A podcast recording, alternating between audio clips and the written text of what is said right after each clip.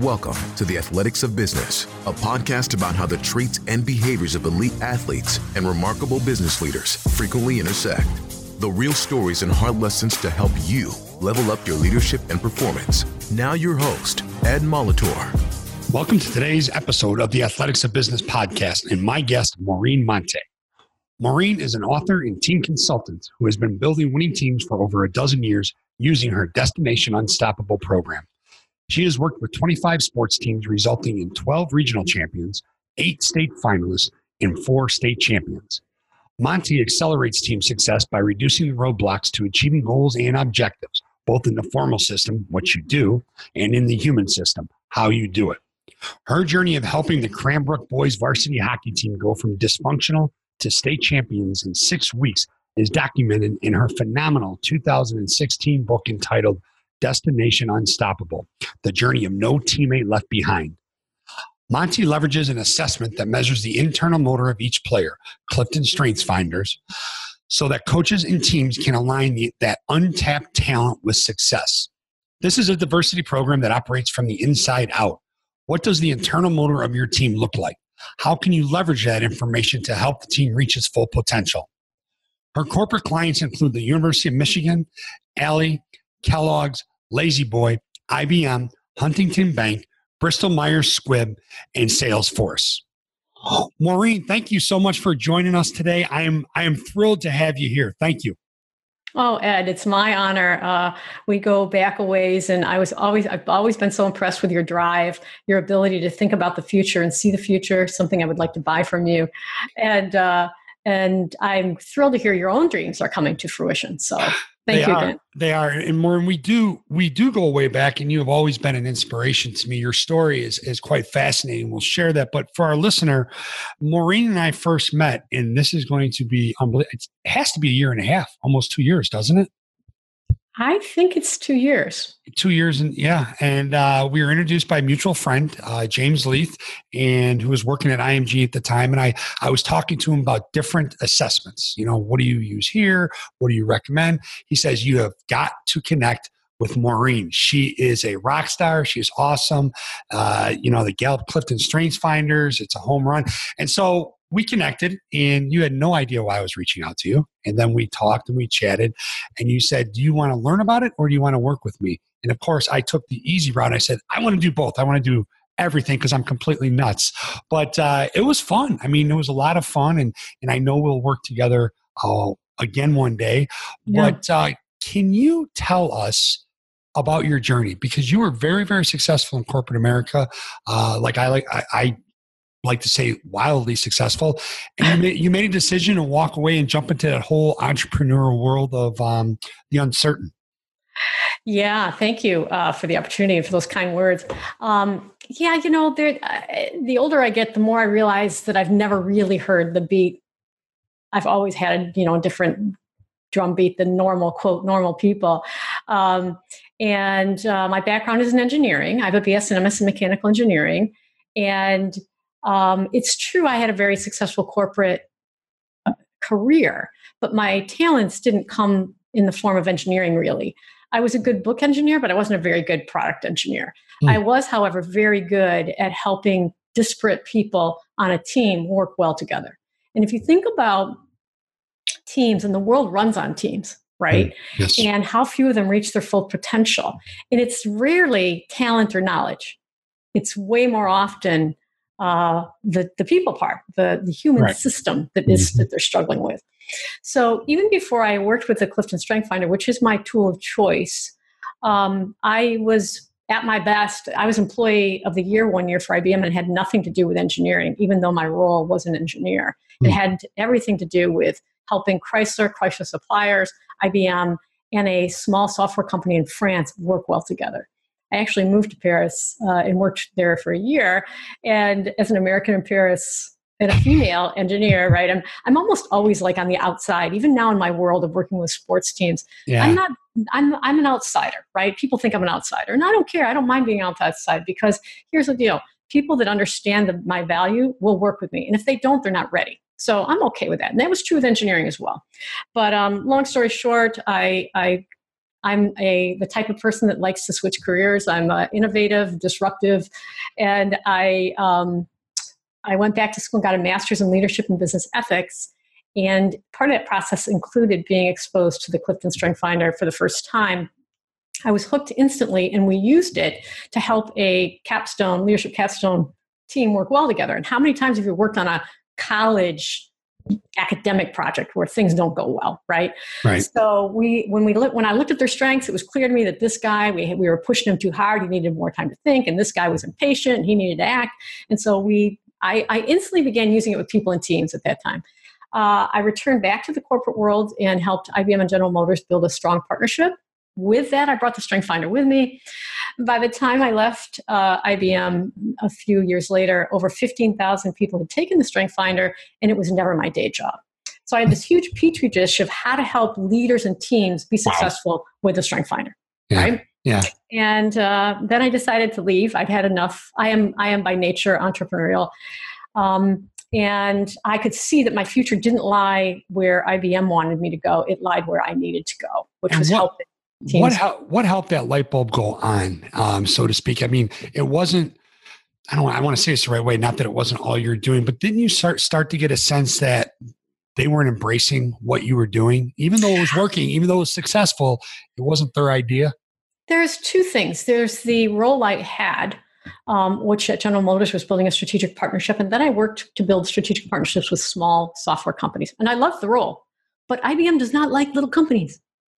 So they didn't, there was not, they were I B M, and listen, I'm no longer an IBMer, but I would be very clear about this. They were not a good partner to these small software companies who could add a lot of value to us. I, that, I hated that about the role. They were terrible. So I was always between I B M and a, and a small partner, and it was never pleasant, right? Um, and then because I'd done StrengthsFinder with all those teams on my own dime and on my own time, um, I was nearly fired. So both of those things, because the the, the project of, of helping a global strength movement come alive, uh, conflicted with some uh, head of H R, of who, of course, was only there for about three months and then left. But they were they were after me, right? So it was time to look look in the mirror and say, this is what I'm great at.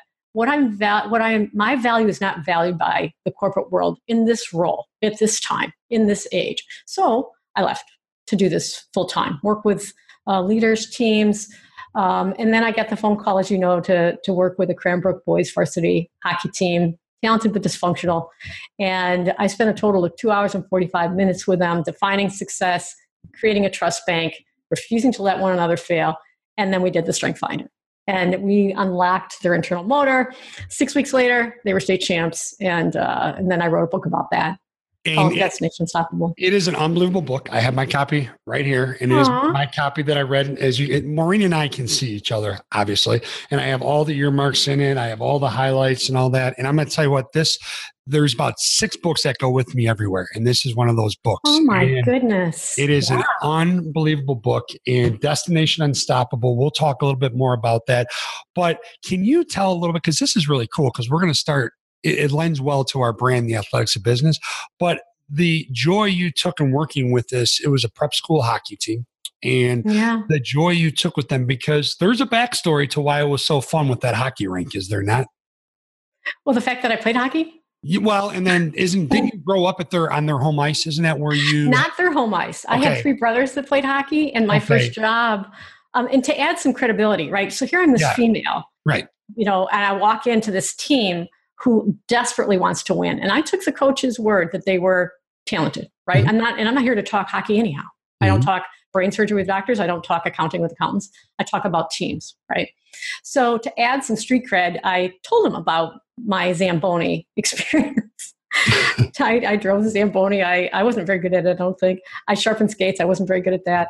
Um, I was a very good athlete and had played all sports, uh, including I played on my brother's hockey team when they were short. That didn't happen often. But with a helmet, you couldn't tell that I wasn't. Now you know. They were young when they were short. yeah. um, so um, that was really fun to work with a hockey team. I, yeah. I loved it because I, yeah. I do love sports, and I and I enjoyed my brother's experience. And so. And you are working with athletic teams now. Can you tell us a little bit about that? Yeah. So I've worked with over twenty-five athletic teams. That was in January of twenty fifteen. So we're just, you know, a few years into it. I've now worked with twenty-five teams. I, I don't know, five or six state championships, multiple uh, semifinalists or finalists, you know, and then there's, now I'm working with boys and girls teams. And so I've got some really interesting data about the internal motor of women athletes versus male athletes, if we want to touch on it. Yeah. But in the end, I really don't care if they win or lose. I personally do not care. I love that they are learning um, what what makes them unique, how to value who they are. The StrengthsFinder measures how you think to solve problems, and we can't see that. So that's one huge aspect of it, how you execute tasks, how you build relationships, and how you influence others. And so when these kids who are not necessarily very self-aware, they're young, right? They're high school or um, when they get this information, they eat it up. And they can also use it later in life, interviewing for college, interviewing for um, coaches down the line, right? That sort of thing. So, you know, and I love your blog, and you talk about how they eat it up in your blog. You have those pictures of some of the, the youngsters that you work with, and there's that yeah. little goalie, and uh, I think it was a Moneyball article, or was one of your yeah, I called it Moneyball, the Moneyball yeah. moment. Yes, yeah, Moneyball moment. Always a moment when teams learn their strengths that it pays off, right? And that was one of them. And, and there is a kid's version of StrengthsFinder. It's called StrengthsExplorer. I worked with this ten-year-old hockey team, and it was an absolute blast. And that was a Moneyball moment where um, uh, a goal had been scored on the goalie. Okay. And of course, you know what it's like to be a lonely goalie standing there and somebody's just scored on you. And one of the defensemen went back and, you know, said something to him. And so I sometimes talk to them afterwards in the locker room. We've defined success. We have three pillars. It's really great what you can do with kids. There's a lot you can do, more than you think you can do with kids. And so um, I said, Timmy, what did you say to John? He said, I told him, don't worry about it. We got this. We're going to get it right back. And that's great because you hear people say those things all the time. But then what's the what's the impact on the goalie? I turned to John and said, John, how did that make you feel? Mm-hmm. And John said, confident. And that is a Moneyball moment. Mm-hmm. And he needs to be encouraged in order to play his best. And that's revealed in his strengths, actually. So once you know that about them, you can support them in the way that they they, they can then be most successful in their well, role. And what's really cool about that is the one who patted him on the back and said, it's okay, we've got this, we have plenty of time to get that goal back. He probably thought he was just being nice. He probably right. didn't realize that he just gave a shot of confidence to, to his goalie. That's what's exactly. really cool about it is you get to know your teammates. Right. And they're young enough to have these discussions, right? Mm-hmm. So it's a lot of fun. I'm going to work with them again this year. So I'm excited that is, about that. That is fun. Now, you just said something. You have a lot of data, a lot of statistics, because mm. you are a data guru on the difference between internal motors of male and female. Mm-hmm. And you were talking in the athletic world. How about the corporate world? Do you see that a lot? Oh, yeah. I mean, these. I, I mentioned to you, I'm working with ninety lawyers next week, mm-hmm. right? And Good um, luck. Good luck. I know it is going to be very interesting, and I'm very excited to do it. Oh, absolutely! Um, and I can tell, you know, I've got a gender breakdown, mm-hmm. and so there's a couple ways the data breaks breaks down. Interestingly, um, if you look at STEM teams versus sales teams, sales teams, okay, it shouldn't be, you know, it doesn't take a rocket scientist to say that for the most part, an engineering or medical uh, doctor team is not wired to be a great salesperson, right? That's that is just not. Uh, rocket science. However, the data, uh, because I do have the StrengthsFinder data on all these people, and now it's thousands and thousands in the corporate world and hundreds in the sports world, um, it is fascinating to look at both what a typical STEM, uh, science, technology, engineering, and math looks like, and then if you even look at the difference between men and women in STEM. Of course, there's fewer wem- women. I was one of them. Um, So looking at that data and, and helping teams understand it from that perspective, but specifically helping them understand that the people that go into STEM are wired differently. You can't force it. They have it or they don't. They love math, they think analytically, or they don't, right? And we can measure that. And then salespeople are a different animal altogether. It's a little bit like the wild kingdom, right? You've got eagles, you've got dolphins, you've got uh, horses. They're all part of the kingdom, but they're not the same. And therefore, you cannot treat them the same. You cannot manage them the same. You cannot put them in the same roles. So helping them understand uh, those things about themselves, about the team they're on, and how to overcome obstacles. The purpose of a team is to overcome obstacles. The journey we go on with Destination Unstoppable, whether it's corporate or whether it's sports, is how you unify as a group by valuing one another's strengths and understanding more about one another, defining success, so that you can overcome those obstacles and achieve your goals. That is, it's that simple. It's not easy, but it is that simple. And this journey we go on helps that a great deal. Let's talk about defining success, because you and I both agree that that's where everything starts. You have to, you talk about self-awareness, you know, and I, I spend a lot of time with my coaching, my executive coaching clients on this, but okay, where, where are you at? Let's figure out where you're at and, and let's figure out where you want to go. How do you define success? Can you talk about the work? Because you, you, you really dig into that with your, your clients. I do. And I don't define it.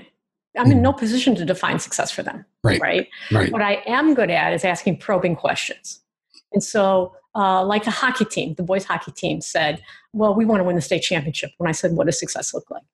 And I said, great. And I wrote that down on the board. You know, I'm like, yes, let's do this. I had no idea if they had the talent or not, but I'm all for it. Mm-hmm. And then um, I said, turned to them. I said, does the how we behave as we work to win the state championship, does that matter? Oh, yes, they said that mattered. Right. And I let them define what those behaviors were. I wouldn't let them say work hard. I'm like, tell me what full effort looks like, right? Um, what does brotherhood look like? And there was not a lot of brotherhood on that team. We had a lot of competitive people that saw the guy sitting next to them as the bad guy, not Country Day down the road or Houghton from the U P. So um, we, we define success as a team with the team, but I'm real good at probing, right? And getting real specific about clarity around outcomes, both in what we want and how we behave to get there. And that's rarely discussed. People will have a mission statement, will have a purpose statement, they'll have a vision statement. That's not the same as a team success statement. How does this group of people, this subunit of the universe, behave? What are you aiming towards? What does success, success look like? And let's be real specific about defining it. Okay, that is awesome. So let's say you and I are working together. You're also working with our team. Mm-hmm. I, I, on an individual level, have to define success, what it means, what it looks like to me. And I, you know, that obviously needs to be aligned with the team's definition of success as well. Yeah. How challenging is that for someone to do? It's not um, because, you know, we, we begin, the reason we begin with the strength finder is we measure that internal motor. Mm-hmm. And if you have an internal motor that's inclined to being a great relationship builder, then you're my human glue guy, mm-hmm. right? So one of the best things about um, that I found most fascinating about writing the book with the hockey team, when I interviewed the boys after they won, was nobody talked about the win. Not a single soul spoke about raising that trophy, which they were dying to do before, right? Yep. So um, they talked about how great it felt to be valued for being valuable, to find a role in the team on the ice and off the ice that was specific for their success, you know, kind of internal motor. And um, and they spoke about Nolan Rogo. And you may remember Nolan. Nolan was a third string goalie, never going to play unless two other goalies, you know, got hit by a bus. Right. And um, and he was dying to help. He had no voice in the locker room. He was not a starter. He was not a senior. He was not a star. He did, however, was only one of two kids that had, he was one of only two two kids on the team that had harmony. And harmony can smooth ruff, ruffled feathers. There are, and so as these guys were going at it, trying to do their best to win, and they'd yell at one another over mistakes, Nolan, Coach Weinbach, went to Nolan and said, when you see these two guys fighting, can you do something about it? He said, I can. And he said, will you? And he said, I will. And at that moment, this little miracle happened, and Nolan went from nobody, no voice, to the team captain of team chemistry on this team. And he, they were expected to listen to him like he was a leader, like a formal leader. He owned that role. He totally embraced that role. He's good at it. And nobody else on the team was. So uh, that was very easy for him to embrace. And he, everyone spoke about the role he played on helping this team kind of remain unified. And that's one of the benefits of understanding people's horsepower, internal motor, because that, str- that talent was sitting on the bench, unused. So when you harness, identify and uh, harness untapped talent on the team, good things happen. And there are always un- there are always people with untapped talent on the team. So let's talk about your aha moments when you're dealing with the corporate bench and the people sitting on the corporate bench, so to speak, and you have the directors or the V Ps or the managers, mm-hmm. and all of a sudden you start uncovering this. Is there a pushback like, whoa, whoa, no, you're wrong, or that's just not, or do, do they get excited and get fired up to realize there's so much more talent and so much more depth that they just haven't yeah. tapped into it? It's the latter, um, ninety-nine out of a, one hundred times. And I'm glad to talk about the one hundredth one because it's important to know how to handle that. Mm. Um, but the the energy in the room soars as people get to celebrate who they are, what they bring, and it's understood by the people around them. If you've, I'm sure you've been on a team where you're like, I do not get that person at all. Mm-hmm. And when we don't get them, because we expect everyone to, to be like us, um, we dismiss them, we undervalue them, we may avoid them, we may have conflict with them. And this journey instead shows their internal motor. And, and suddenly, if I'm a dolphin and they're an eagle, I can suddenly appreciate the fact that the eagle sees the earth in a way that I will never, ever, ever see it. And there's value in being able to look over the horizon and see the world from a thousand feet up. There's value in being a dolphin and being playful and charming and having everybody come to you. How do you harness the talents of both? Right? Yeah. Yeah. So that, that one hundredth time, ninety-nine yeah. out of one hundred, what, what happens then? What happens when there is pushback? So there's only, and, and I've worked with literally, you know, hundreds of teams now globally. And the other thing about working globally is this works everywhere. This is not a U S thing. I have people in Japan. I have people in Argentina. I have people in Brazil, all over the world because of my work with I B M. And so that was helpful. Um, there's two cases that I've discovered where, where there's resistance. One, the team culture is so poor that they don't want anything to change, right? So you, you have a cultural situation. And I did have one, one team of fourteen women that was uh, began being unable to even hardly say, you know, nice things to one another. And so when I talked about what a success looked like, and you could feel it, right? You could feel this this kind of negative energy in the room. Um, and I said, what does success look like? There's dead silence. And finally, one lady goes, well, I would like it if somebody would say hello to me as I walk by in the hallway. And I was like, you wow. professional women do not say hello to one another in the hallway, right? So then you have to kind of confront that head on. And, right. and it took longer. We had to have multiple sessions, but we got there. Um, also, once in a while, someone will will have this, take the strength finder and go, this strength is not me at all. This is not me at all. And I'm like, okay, well, it's possible it is wrong, yeah. right? Yeah. Yeah. You want to share your own uh, version of that? Well, well, yeah, go ahead. We'll get to there because that, that really was an aha moment for me. It made, a, it made a big difference. It gave me something to be very intentional about. Well, okay, we'll push pause real quick. So when Maureen and I started working together, um, you know, my number one strength is learner, number two, belief, number three, focus, and number four is individualization. And I like to think that I really, um, both as a leader and as a both as a coach, as a business leader, uh, as a uh, fellow teammate, I like to think I know my teammates and I know my people, and and in individualization you do, but I also like to think I'm empathetic with them. But when you look at my empathy, and it's down at number twenty-three. So I thought I was calling Maureen and Gallup Strength Finders out. I said, there's absolutely no way that empathy is number twenty-three. She and Maureen, very point blank bluntly says, oh, you're not an empathetic person at all. I was like, okay, why don't you just hit me over the head with a hammer? but, but it was huge. It was a huge moment and it helped. So hopefully you can pick up the story where you're, you're well, no, it's perfect. And and it actually reflects on my strengths as well. I was sharing that, as you know, that my empathy is number, th- there's thirty-four talents that the Strength Finder measures. And dead last for me is includer. So I also will leave you out. I don't care if you aren't included. And my empathy is thirty-one. So you you are more empathetic than I am. But my point in sharing that with you was that, and I didn't say it very empathetically, right? I didn't say, oh, that's interesting. Tell me more about how you've shown me empathy, right? But I it, kinda, it resonated with me, though. I'll tell you that. Yeah, it got your attention, but it could I could have been a little more diplomatic, which is not my necessarily my str- my strong suit. But um. What I often do when somebody doesn't, it doesn't resonate with them, I give them permission to pick another strength. Go find another one that you think is you. Okay. But I, I won't let them do that until I've had either them or the group talk about, does this, this person have that strength? Because sometimes it's just a blind spot. You don't see it yourself. Right. And so uh, a woman that had, um, I think it was the strength of context, looking backwards to go forward and seeking to know the context of the situation, what's happening here. She can't move forward till she understands the landscape. And she's like, that's not me at all. That's not me at all. And everyone else in the room was kind of scratching their head going, actually, we deal with that every day, yeah. right? Yeah. And it's not a bad thing, but how do you leverage it then, right? So helping her embrace something that she didn't think was her, but her partners did. I also am glad to let them pick another one, right? Yeah. Hey, go find another one. By the way, and it doesn't shock at all, great segue into a question I had. Um, we, you and I were you know, raised in generations where it's work on your weaknesses, work on your weaknesses, get yeah. better at your weaknesses, but it's about leveraging your strengths. How do you, and this is a really cool um, thing to do, how do you leverage your strengths to strengthen your weaknesses? In other words, you're not sitting there just like basketball, for instance, you have no left hand, son, work on your left hand. Okay, I don't, but how do I, maybe I have a great first step. It creates more space for me so I can use my left hand.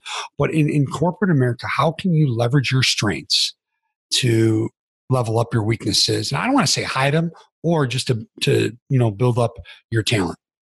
Yeah, it's a great question. First of all, um, America is a deficit-based society.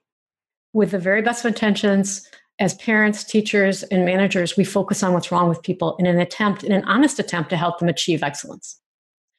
And it's a little bit like um, if we were to use another um, uh, animal analogy, if I am a rabbit, I can run like heck.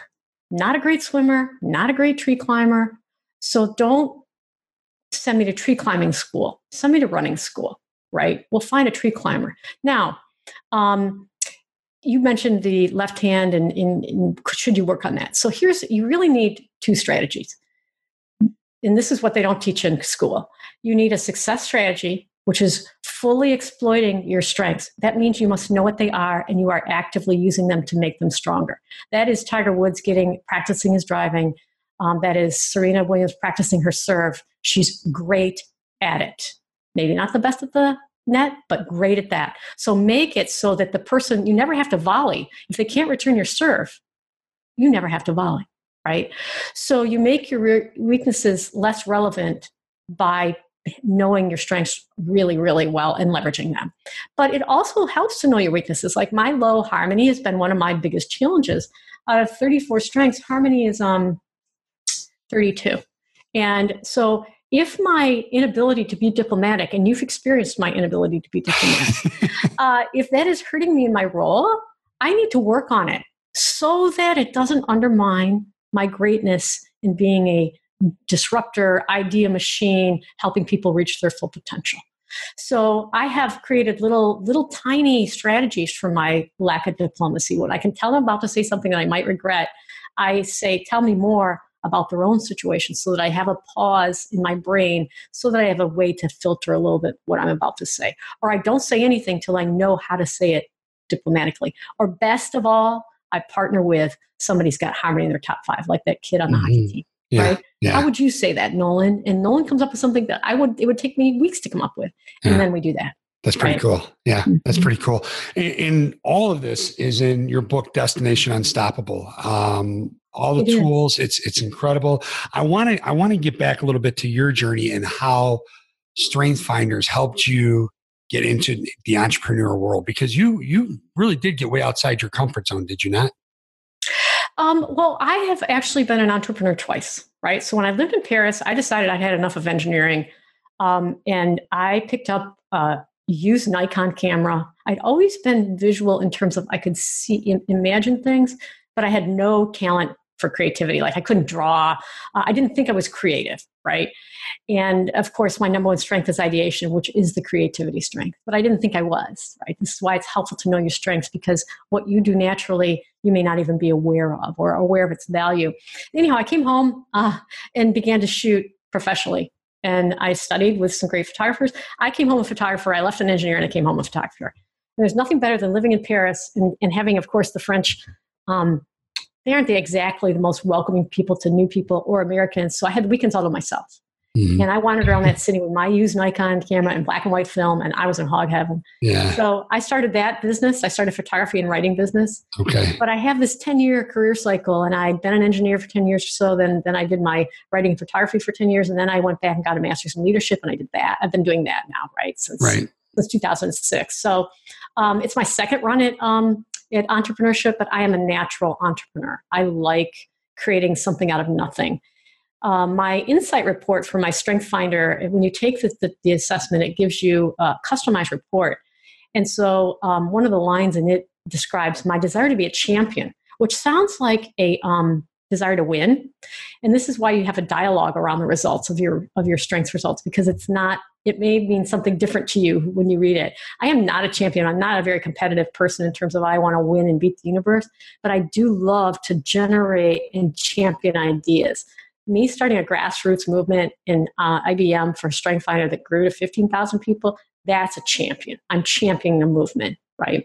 And so I was determined to leave and champion the movement of uh, building winning teams via this method. Most people use a StrengthsFinder for individual coaching.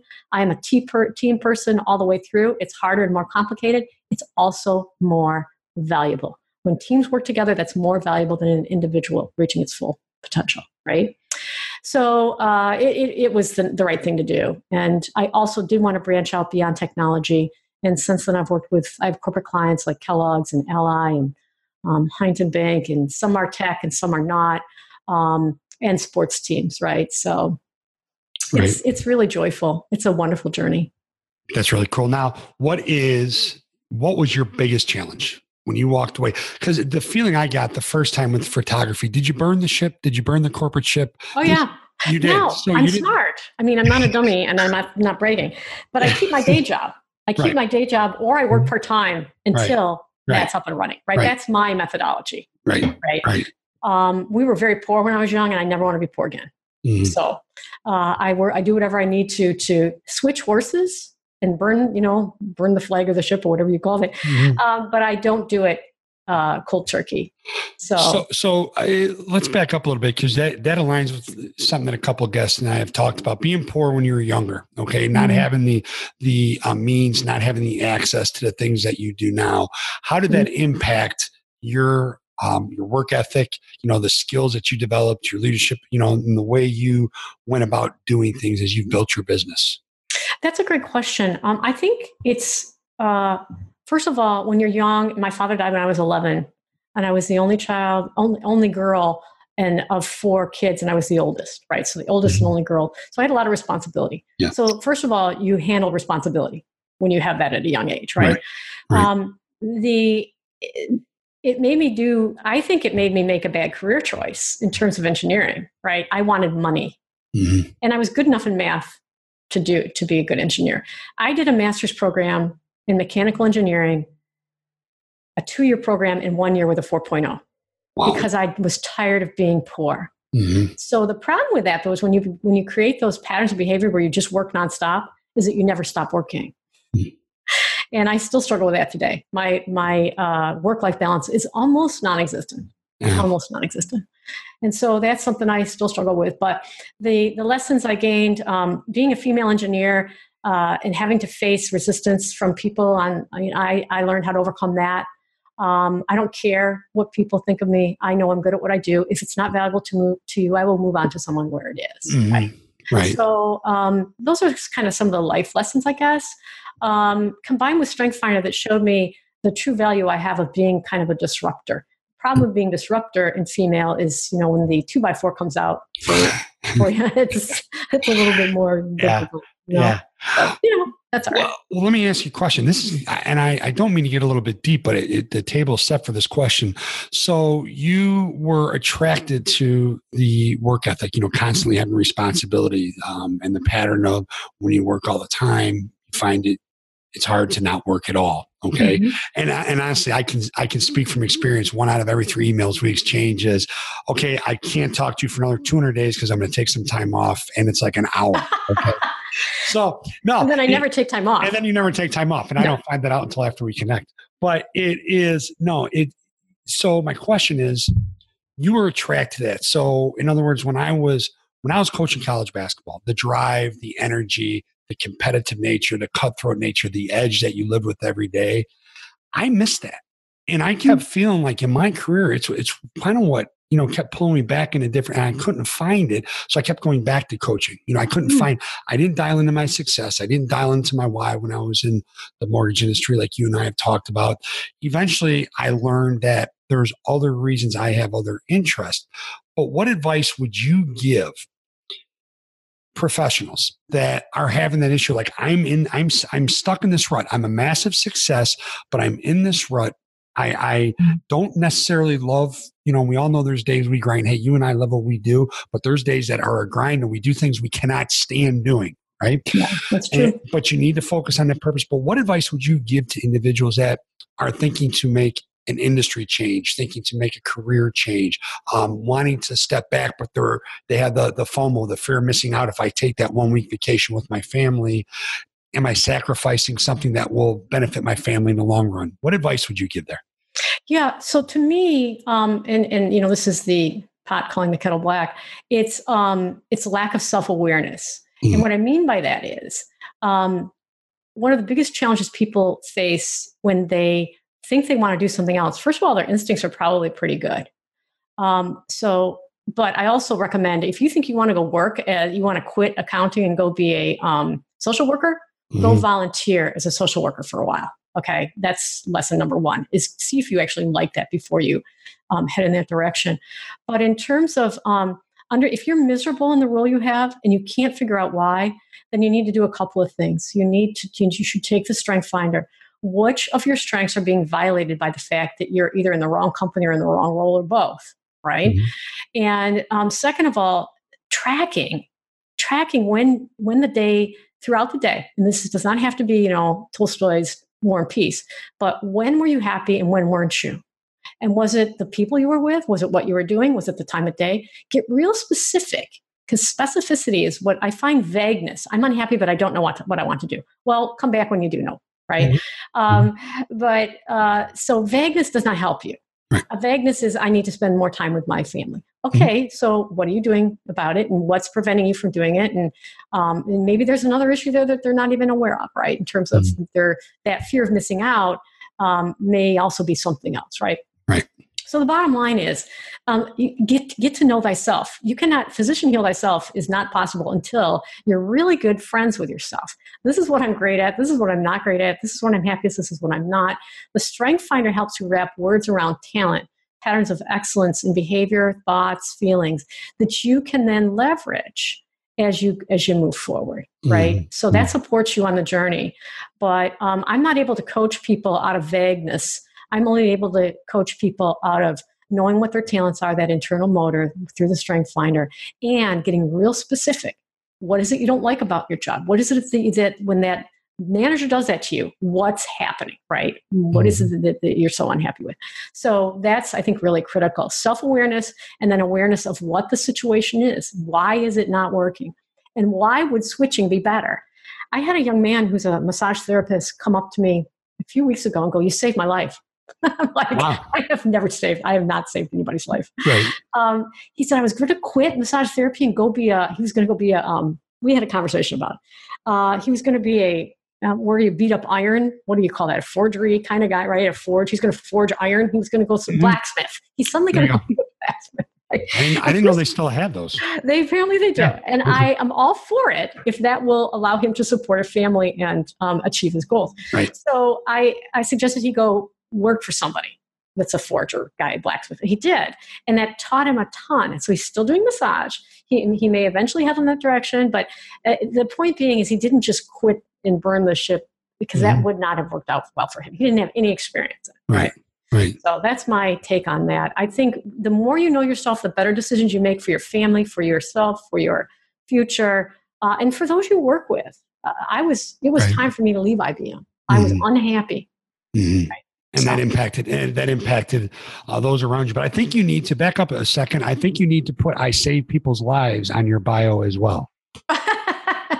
No, I'm going to leave that for like, are you sure? Okay. An emergency room doctor, a fireman. We, we, we might put that in your show notes though. Is that okay? Sure. Okay. All right. Can listen to now, but that, that, that has to be rewarding though. When someone feels that strongly about the impact that you, I, I mean, I speak from experience, Maureen. When we connected, it was, um, it was perfect. The timing is everything, and the timing was perfect. And um, and especially, I was just really starting full blown in this. You know, you know, I'd been doing it for a little bit, but this is where I had burnt my ship, and this is it. And I could have went down that rabbit hole of, you know, man, why aren't why aren't you doing this better? Why aren't you doing this better? And I realized right. that there is there is a foundation of skills that I had that I could build upon, and it's helped me immensely. And and I think becoming friends with the way you are without trying mm. to change yourself, right? That self-friendship thing is huge. Right. We're our own worst critics. We have this voice inside our head that's been there forever telling us why we can't do something, or we stink at this, or we suck at that. And that uh, is en- wasted energy. So how do you aim? How What are you great at, and how do we aim it at what you want? Well, right? here's here's one thing that I talk about a lot. Accept. Accept versus settle. So you need to accept who you are. You need to become friends with who you are, but you don't need to settle for that person. Does that, does that resonate with what you do? I think we're always learning, mm-hmm. right? There's nothing wrong with saying, you know what, I have a problem. Um, oh, I don't know. Let's, I'm going to say I have a problem. I'm a, I have a problem with gambling, mm-hmm. right? That's mm-hmm. acceptance. Mm-hmm. And then you've worked to fix it. Right. right. So really, and this is back to the purpose of Destination Unstoppable. Life is all about overcoming obstacles. We mm-hmm. are put on this earth to overcome obstacles. Sometimes they're internal, sometimes they're external, external. Sometimes we cause them, sometimes they're done to us. There are obstacles everywhere. And if you just say, okay, I don't have to do this, I get to do this. I don't have to stop gambling, I get to stop gambling. Right. Mm-hmm. So um, really just being a little bit more gentle with yourself and, and connecting your natural strengths to what you enjoy most and what you struggle with. I, I struggle with all kinds of things. Right? Well, and we all do. And we're all flawed. We all struggle with things. But what I love about StrengthsFinders, this isn't a quick fix. This isn't, um, and there's some quick fixes out there that are successful in the short run, but this is about building a sustainable you, a sustainable team. And what I love about it is, okay, there's no outs. I mean, you you have this information, you have this ammunition, you have these tools. There are no excuses. All right, it's on you now. Now you get to make the decision what you're going to do with it. Mm-hmm. And guess what? This is if this doesn't work out for you, then I, I I don't have much else for you. That's that's the beauty of StrengthsFinders. Yeah, and it's really the other. It's it's it's rare that somebody doesn't go, wow, right? I I can really use this information because it's not a personality assessment. It's really important that we differentiate between holistic measurement of measurement of holistic talent, which includes how you think, which I cannot see, as well as your personality, as well as how you execute tasks, as well as how you galvanize others. Um, And remember that, that that is all, those are all tools in your toolkit to be used. You just need to know how to use them. A fool with a tool is still a fool. A, mm-hmm. a, a moron with a hammer is a moron, mm-hmm. right? So it's important that, that we use what we know so that to make our lives better, to make the lives of other people better. It's, uh, but it is a great and rewarding journey. But it measures thirty-four patterns of excellence. That is a lot. It mm. takes a while to get our head around all these different things that it measures, right? But but people are people are complex. This tool is complex, and it honors that complexity of people, which is what I love most about it. Well, and if the listener wants to get a hold of you and find out more, what is the best way to do that? What uh, I'll let I'll let you go ahead and tell us the, the best ways to do that. Oh, there's a couple of ways. Thank you. Um, my website is Maureen Monte, M A U R E E N M O N T E dot com. And you can find stuff there that I'm doing, blogs and great stuff. People. And um, and my email is Maureen at Maureen Monte dot com. So you can reach out. Those are the two best ways. I'm on Facebook. I'm on Twitter. Um, you can find me there as well. But I encourage people to at least head down the path of understanding their natural internal motor. It explains a lot. It's fun with couples. It's fun with kids. It's fun with teams. Um, and at the back of my book, Destination Unstoppable, I didn't just write the book to say, oh, everybody come work with me because I'm only one person, right? Um, I wrote the book to include a roadmap on how to do this yourself, mm-hmm. if you as an individual or if you decide to do it with a team. There's information there on how to do this yourself. The assessment costs twenty dollars to learn your top five, or I believe it's fifty-nine dollars. They've lowered the price. fifty-nine dollars to learn all thirty-four. Okay. So it's it's definitely worth it, and mm-hmm. it's not it's not going to break the bank. And if you're if you're a team leader, you can go in this. I've done this for our team. You can go in there and you can uh, purchase either the top five for your team, and they get uh, a link to go ahead and do that. Now, Maureen, on Facebook, you are at Destination Unstoppable. Is that correct on Facebook? That's my my Destination Unstoppable Facebook. I've also got a um, I think it's at Maureen Electa Monte. Either way, just Google Maureen Monte and Facebook. You're going to find either my personal one, my business one, or my Destination Unstoppable yep. one. And at Twitter, you're at Maureen Monte. Now, one thing I want to end with before we, we wrap up here is we is greater than me. And we all know that, right? Right. But I really believe the StrengthsFinder speaks into what I, I am just a firm believer and adamant on. And it takes a while for this to, to hit home with folks. I know it took quite a long time, as you know, to hit home with me in my journey, but we starts with me, and you have to figure out you, and you have to figure out where you're at and, and what makes you go and what your strengths are. And I just think StrengthsFinders uh, is so um, instrumental in that. Do you want to talk into that just a little bit? Yeah, it's perfect. It's such a great point. Um, the The reality is this: if you cannot lead yourself, you you have not earned the right to lead anybody else. You are less value to the team. You're not a good leader. Um, if you can't self-manage, right? And the StrengthsFinder helps you with managing yourself, regulating your strengths so they're productive, not counterproductive. Somebody who competes every minute of every day is going to annoy the heck out of other people. Just because you have the strength of competition does not mean you get to compete against everyone all the time, every day. So, um, but to be aware, to when if you're a young kid in particular, or even even adults that have not made this much of this journey of self-reflection, if you're competitive, you assume everybody is. And, and in reality, you're annoying the heck out of everyone. You are unproductive. You are less effective if you don't manage yourself and self-lead yourself. So I try to encourage people that the purpose of this is not good or bad. It's not better to have empathy or not have empathy. It's not better or worse to have competition. It is to know what you have and manage it effectively. You, if I ask a large of a, a group of executives, um, and generally speaking, executives have fewer relationship talents in their top five. Um, do you care if you if people like you? Some will raise their hand and some won't. And mm-hmm. I'm I'm one of those that I really don't care if you like me or not.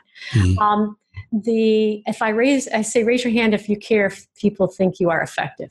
Everybody wants to be seen as effective, mm-hmm. right? This helps you with that journey. It right. doesn't make, you know, you don't have to be an angel and become Mother Teresa with all those relating talents. That may not be you. Maybe mm-hmm. you're Spock, but know who you are and do it well. Use it productively. Right, right. That that is the perfect way to end. And I hate the fact that we. I dislike the fact that uh, we have to end this. Can you tell that I'm a father of a, a six-year-old and a four-year-old? I need to be careful with the word hate and stupid and all that stuff.